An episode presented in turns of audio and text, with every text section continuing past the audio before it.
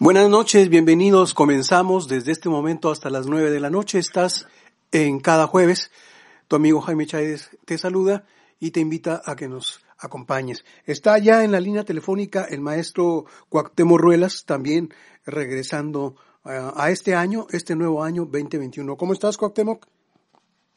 Muy buenas noches, Jaime, y muy buenas noches a los radioescuchas. Muy contento de estar ya eh, platicando contigo en este 2021 eh, pues este eh, ejercicio de conversación, ya sabes que me encanta, me encanta platicar contigo, me encanta que la gente, eh, compartir con la gente, pues eh, mucho de lo que pueden aprovechar para entretenerse, sobre todo ahorita que la situación pues sigue, sigue prácticamente igual, bueno, con algunos, algunas buenas noticias eh, sobre la vacuna de COVID-19, contra COVID-19, entonces, eh, pues ahí de todo un poco, ¿no? Pero ya, contentos de poder platicar nuevamente, Jaime. Pero pues no debes estar tan contento, a ti te toca más o menos para diciembre el año que viene. sí, ya sé. Este, pues más o menos como a mediados de año, si no me equivoco, ahí vi la, las tablas, entonces pues a esperar, pero el, el hecho de que ya se, se haya empezado a vacunar por lo menos a los trabajadores de la salud y que ya después continúen con, con las personas de la tercera edad que han sido las más afectadas también, pues eso pues es una una buena noticia dentro de todo este este relajo de año que fue 2020 y que esperemos que 2021, pues aunque continúa, pues sea menos, ¿no? Menos tiempo del que fue el otro. Nos comentabas que cumples 40 años, eh, ¿qué? ¿El 25, sí. 25 de febrero? 24. 24, 24 el, el Día de la Bandera. Sí, de hecho, por eso, por eso el origen de mi nombre Cuauhtémoc, porque mi papá se puso patriótico y dijo, oh, el Día de la Bandera, tengo que poner un nombre un nombre mexicano y ya. Me pusieron Cuauhtémoc. Algo que agradezco la verdad eh, me gusta mucho mi nombre y muy muy este muy particular. Está raro porque cuando Cuauhtémoc eh, vivía no habían banderas. Ajá. no ya sé pero mi papá consideró que tenía que ponerme un nombre este nacional. Entonces ese fue el que le latió y así como ves. Interesante. Oye eh, cómo podrías resumir el el 2020 híjole, este, pues a pesar de todo este, eh, eh, todos estos cambios que hubo respecto a lo del cine, respecto, específicamente a la exhibición eh, de películas, donde pues ya, ya platicamos un poquito también en el último programa del 2020, eh, pues hubo un cambio pues muy importante, ¿no? O sea, ahorita ya empezaron algunos de los festivales más importantes a, a mostrar su programación en, bueno, a, a, anunciar que su programación va a ser totalmente virtual como Sundance. Entonces 2020 tuvo muy buenas eh, películas de lo que se iba a estrenar en cines. Fuera del cambio de, de, exhibición, pues eh, vimos grandes, grandes títulos eh, a nivel internacional y sobre todo a nivel nacional. Eh, hay que recordar que el cine mexicano pues uno de sus de sus lados más débiles durante toda su, su existencia ha sido la exhibición y a raíz de, de, lo que sucedió con la pandemia pues eh, los, los eh, sistemas de distribución que se hicieron totalmente digitales pues le dio la oportunidad a muchos de nosotros incluso de, de ver festivales que a lo mejor no podíamos viajar a de manera presencial ahora de manera digital pudimos ver infinidad de títulos mexicanos y una plataforma como Filming Latino pues se convirtió en una de las de las aliadas más importantes, ¿no? Que nos dejó eh, grandes títulos, estrenos hasta por dos semanas de manera gratuita para ver en su plataforma. Y, y del lado norteamericano, pues, eh, y, e internacional, por así decirlo, pues Netflix también fue quien, quien levantó la mano más fuerte que otras plataformas, también por el tiempo que ya lleva establecido y presentó pues películas de grandes directores, ¿no? Desde Spike Lee, David Fincher, Aaron Sorkin, este, y también están las otras plataformas como Apple, que tuvo los estrenos de películas como Greyhound de Tom Hanks, la, la más reciente de Sofía Coppola, In the Rocks, y así, o sea, creo que creo que en títulos no y en producciones no faltó la calidad, nada más fue acostumbrarnos a, a esta nueva manera de, de, de quedarse en casa y verlos de manera pues en, en, en, nuestro hogar, ¿no? Que eso fue la, la gran diferencia, ya no sé, ya no la dinámica del cine, ¿no? ¿Y tú crees que esto ya va a ser eh, una influencia en el sentido de que no vamos a volver a ir al cine como lo hacíamos antes eh, y vamos a tener que estar alternando con las redes sociales. Sí, eh, definitivamente, Jaime. De, de hecho, pues ya se está haciendo en Estados Unidos, principalmente, eh, bueno, ya se hacía desde el año pasado por medio de Netflix, ¿no? Cuando estrenaba simultáneamente en salas de cine en Estados Unidos, salas selectas de 100, y en su plataforma, eso por indicaciones de, de la de la academia también para hacer, sobre todo películas que estaban eh, con intenciones de ganar algún premio importante como el Oscar, ¿no? Me refiero al año antepasado. Ahora, el año pasado lo que está sucediendo es que eh, algunas películas se estrenaron de manera simultánea y no tener, ellos, más que nada los cines, que están teniendo problemas bastante severos en cuanto a eh, economía, pues tienen que cambiar su dinámica de exhibición para los próximos años, ¿no? Este año lo veo complicado, pero los próximos años sí tienen que modificar este, las alternativas de, estreno, eh, tanto video por demanda como ya se hacía también VOD eh, y Netflix, ¿no? Y la, y la HBO Max, que es la que decidió que todos sus estrenos fuertes se van a plataforma. Entonces tienen que ver la manera de eh, cambiar la dinámica, si no los cines pues se van a ver en una, una situación complicada que ellos mismos mm, mandaban en esta manera de, de, estrenar, ¿no? Ellos ponían los candados de cuánto tiempo tenía que pasar después de una sala de cine, ellos ponían las reglas en cuanto a temporada, temporadas en las que se tenían que estrenar películas y al mismo tiempo, pues, así como le daban prioridad a los blockbusters, pues también eh, trataban un poco con indiferencia a producciones más pequeñas y no se diga el cine mexicano, ¿no? Entonces se tiene que replantear esta situación y el cine mexicano tiene que replantear eh, cómo va cómo va a ser su mecánica en, este 2021 porque el 2020 en cuanto a cines cuando se abrían y cerraban por lo del semáforo el más golpeado tanto por público como por cadenas de cine pues fue el, el, el, mexicano no entonces habrá que ver eh, cómo ven sus nuevos planteamientos Filmin Latino se comportó a la altura y también hubo películas mexicanas como Leona que vieron la manera de estrenarse y tener alguna retribución económica por video por demanda, ¿no? Entonces, definitivamente esto esto va a cambiar y habrá que ver qué tan de acuerdo se ponen las grandes productoras en Estados Unidos, que son las que mandan, y las cadenas de cine, y también lo que está sucediendo con mercados internacionales, que las grandes películas que salvaron la taquilla o los cines, por así decirlo, a nivel internacional fue la, la fue China. Prácticamente los países, fíjate, China, donde se originó la pandemia, China prácticamente es la que tiene varias películas que rompieron récords de taquilla a nivel internacional, imagínate. Sí, y qué curioso que estábamos nosotros confinados en el año nuevo, este, no, no salimos eh, o no celebramos la mayoría, ¿no? Eh, y en China, en Wuhan, la, la ciudad donde nació o se dio a conocer el virus, estaban celebrando en la calle. Es decir, un año después nosotros estamos encerrados y ellos están libres. Así es. Así es, y, y, llevando sus dinámicas eh, de, pues, de manera prácticamente normal, ¿no? Y nosotros todavía no hayamos para cuándo salir de esto.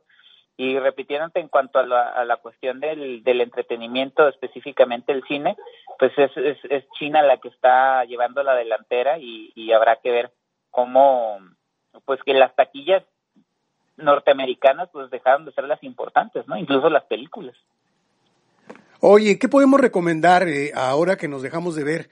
Yo me acuerdo que te, te pedí o, te recomendé eh, una serie que está en Netflix eh, que habla sobre ajedrez y que mm, sorprendió porque mucha gente comenzó a verla y a recomendarla, Gambito de Dama, de tal manera que te decía, hasta los que teníamos un ajedrez en el sótano, fuimos por él y, recordamos que jugábamos ajedrez, pero se nos había olvidado y Gambito de Dama nos recordó esto. ¿Ya la viste? ¿Qué te pareció?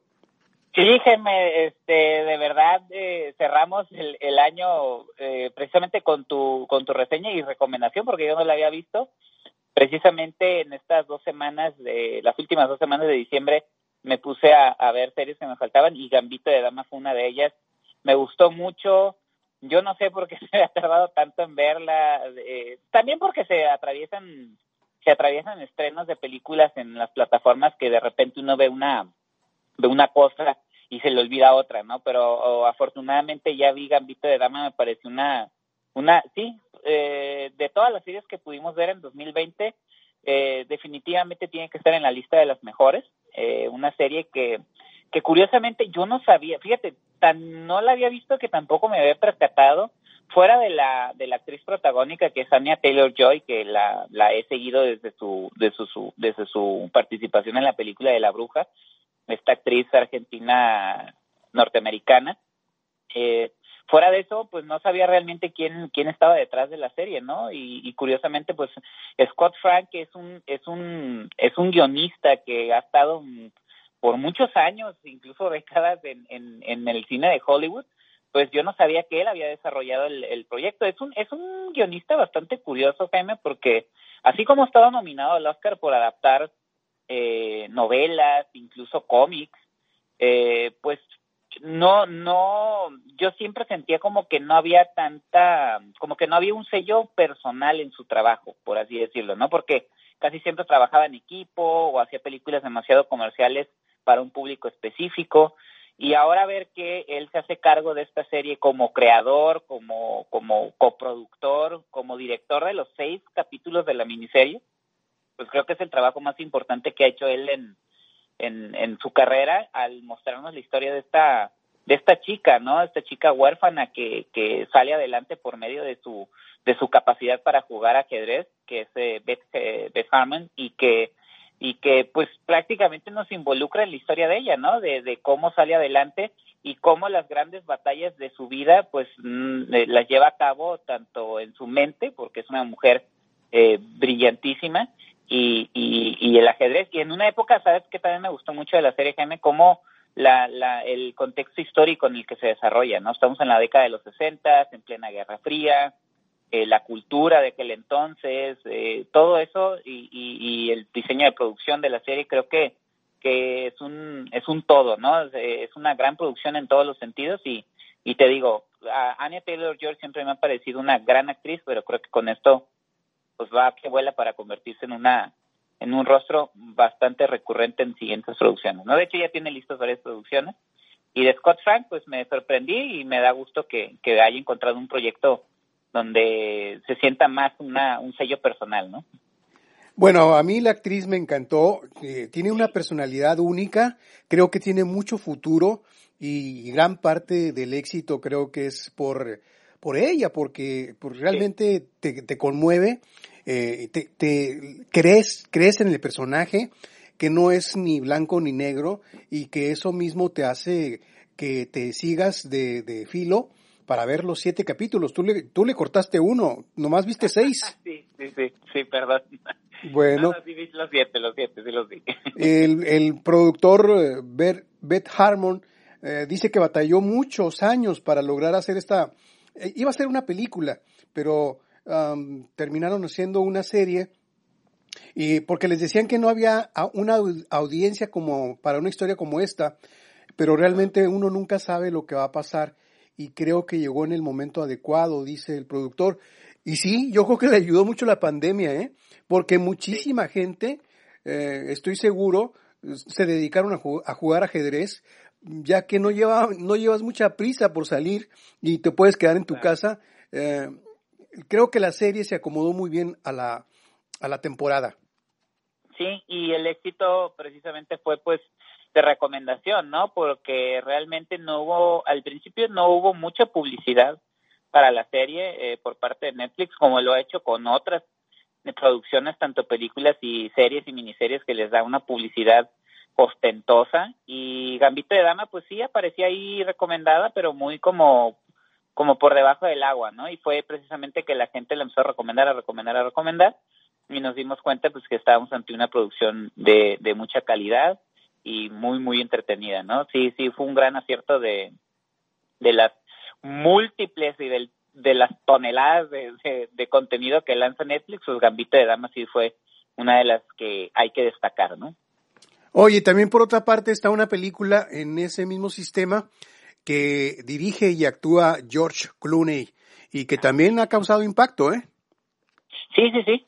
definitivamente, este Cielo de Medianoche eh, ha causado mucha división. Es una, es una adaptación de una novela de 2016, si no me equivoco, eh, que habla sobre un futuro eh, donde ya la humanidad está, pues prácticamente, el planeta se está acabando, la humanidad salió a explorar el espacio para encontrar un nuevo hogar y solamente un hombre se quedó en la Tierra para, para evitar que naves eh, o, naves espaciales con humanos que quieran regresar a la Tierra se detengan ante la, la ante la extinción ¿no? del, del planeta.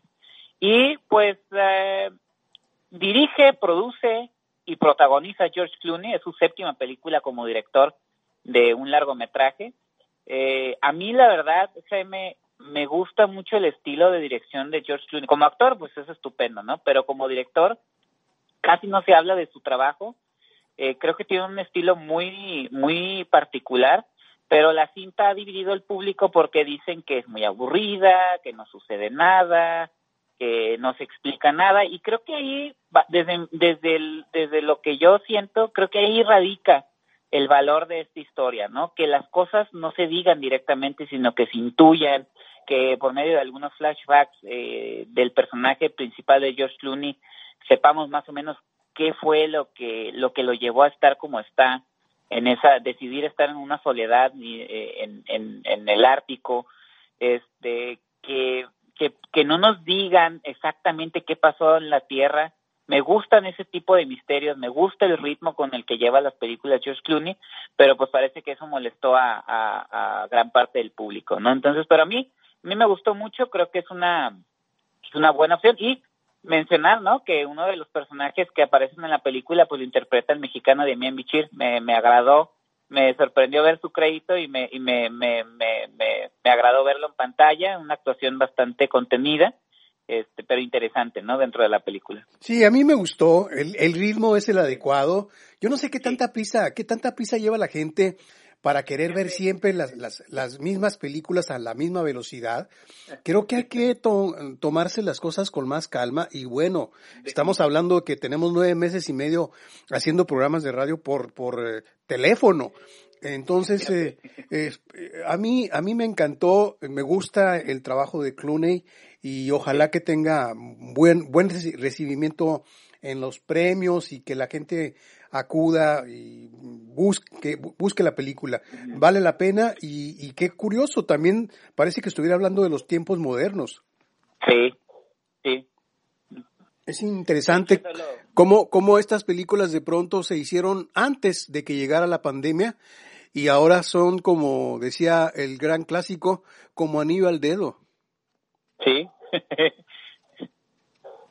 definitivamente, Jaime, creo que, que sí, pues habla, pues tiene estos temas, ¿no? Sobre el, la humanidad y nuestro lugar eh, en el universo incluso y, y, en el planeta, ¿no? Eso eso me gustó mucho y, y acertaste totalmente, Jaime. No sé qué prisa tiene la gente porque las películas eh, pero es que luego el público de repente luego se quejan que porque duran mucho, luego se quejan que porque explican todo y luego se quejan porque no explican nada. Entonces, creo que, que hay que encontrarle su, su, su ritmo a la, digo, tiene el, ritmo específico, como dices tú, hay que darnos la oportunidad de ver este tipo de películas más contemplativas. Digo, hay tiempo de ver otras cosas, claro, para eso, por eso viene la diversidad en el cine, pero, pero no hay que casarnos con un solo género, ni con un solo estilo, un solo ritmo de cine, hay que ver de todo, ¿no? Y creo que George Clooney con Cielo de Medianoche eh, demuestra que, que es un muy buen director, ¿eh? La verdad, a mí hay películas que él hizo que pasaron desapercibidas que de verdad deberíamos de analizar un poquito más la filmografía de George Clooney, tiene un tacto muy especial. Eh, te digo, como actor no le pongo ningún pero, pero como director sí invitaría a la gente que revisara un poquito más su filmografía, eh, bastante interesante. Entonces, ahí está, ¿no? Cielo de Medianoche también como recomendación. Oye, hay una película de Clooney, no sé si me equivoque, sobre periodismo. Buenas noches, Sí. buena suerte. Sí, sí, sí, sí. Es buenísima. Este, sí, estuvieron nominados al Oscar, incluso su protagonista, si no me equivoco, también el guion, que fue una adaptación. Es una es una estupenda película sobre sobre los medios de comunicación después de la no en la era del eh, de la casa de brujas del ma- macartismo entonces hay que hay que ver esa esa cinta él él interpreta un papel secundario eso se me hizo se me hace padre a veces que hace George Clooney que que, que da el protagónico a otros, pero él, él está ahí presente. Y este sí, es una, es una, es una, yo creo que dicen que es una de sus mejores películas, pero creo que todas tienen algo muy, muy, muy particular. Eh, eh, incluso Cielo de Medianoche yo la consideraría dentro de sus, de sus mejores logros, pero sí, qué bueno que menciones esa película, Jaime, porque esa obtuvo eh, muchísimas, varias nominaciones y estuvo más en el ojo del, del público.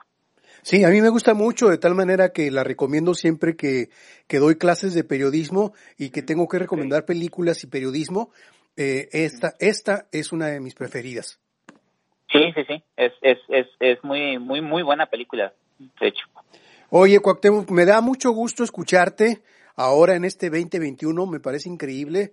Creo que estamos en una película de ciencia ficción y, y, hablar de cine y ciencia ficción, pues está muy adecuado este 2021.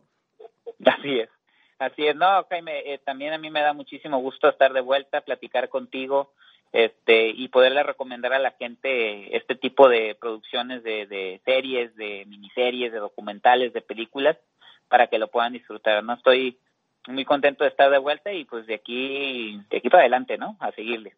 Sale, vale, gracias por la atención de recibir la llamada, Cuauhtémoc. No, hombre, es un gusto enorme, Jaime. Un abrazo a la distancia. Hasta luego.